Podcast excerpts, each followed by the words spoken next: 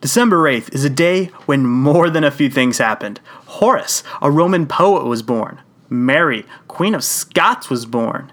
In 1991, the Soviet Union was formally dissolved, with the leaders of Russia, Belarus, and Ukraine signing an agreement dissolving it and forming the Commonwealth of Independent States. John Lennon was shot. But the thing I really want to talk about is a guy by the name of August Belmont. Hey, everybody, this is Eric Long, and welcome to today. August Belmont was born to a Jewish family in Alzey, which at the time was in the Grand Duchy of Hesse. He was born today in 1813. Belmont would go on to get a job with the Rothschild banking firm in Frankfurt am Main. Belmont made his way up the ladder to be moved to Havana, but he wouldn't make it there. See, he stopped in New York on the way and found the absolute best thing a budding financier could find a financial terror. If you had half a mind to invest after the financial crisis, you probably have far more insight to what Belmont was seeing when he came to the US. Things had gone to hell in a handbasket, and the Rothschilds' operations were no exception. Belmont saw the chaos, said hell no to Cuba, and promptly made a killing for both himself and the Rothschild banking firm on the inevitable recovery.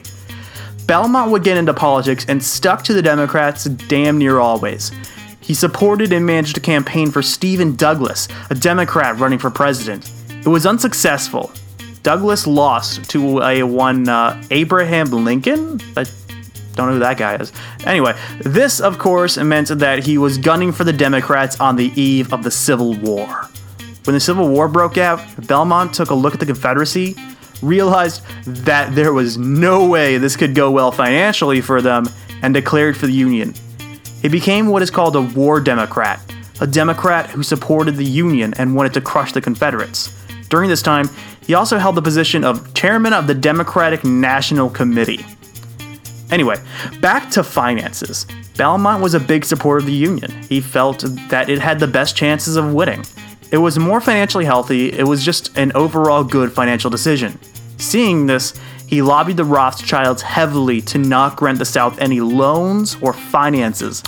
They took a look at the situation themselves and they took his advice and agreed. While they never bought the Union bonds, which would have financially supported the Union, they would never financially support the Confederacy. No loans, no forwards, no nothing. Just nothing. Belmont would leave the chairmanship, but wouldn't be quite done with the world. Belmont had other interests, namely horse racing. And this is probably where you've heard the name Belmont. He used some of his fortune to finance a racetrack in New York. This racetrack would name their race after him, the Belmont Stakes.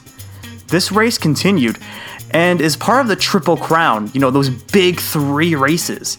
The most recent winner of this being American Pharoah. Belmont passed away in 1890 at the ripe old age of 76. So that's it for our show. Thank you for tuning in. I'm Eric Long, as I mentioned earlier. Uh, you can reach me at todayhistorypodcast at gmail.com if you have any concerns or anything you want to mention to me. Tune in tomorrow to find out what Odoacer, the Constituent Assembly of India, and San Antonio have in common.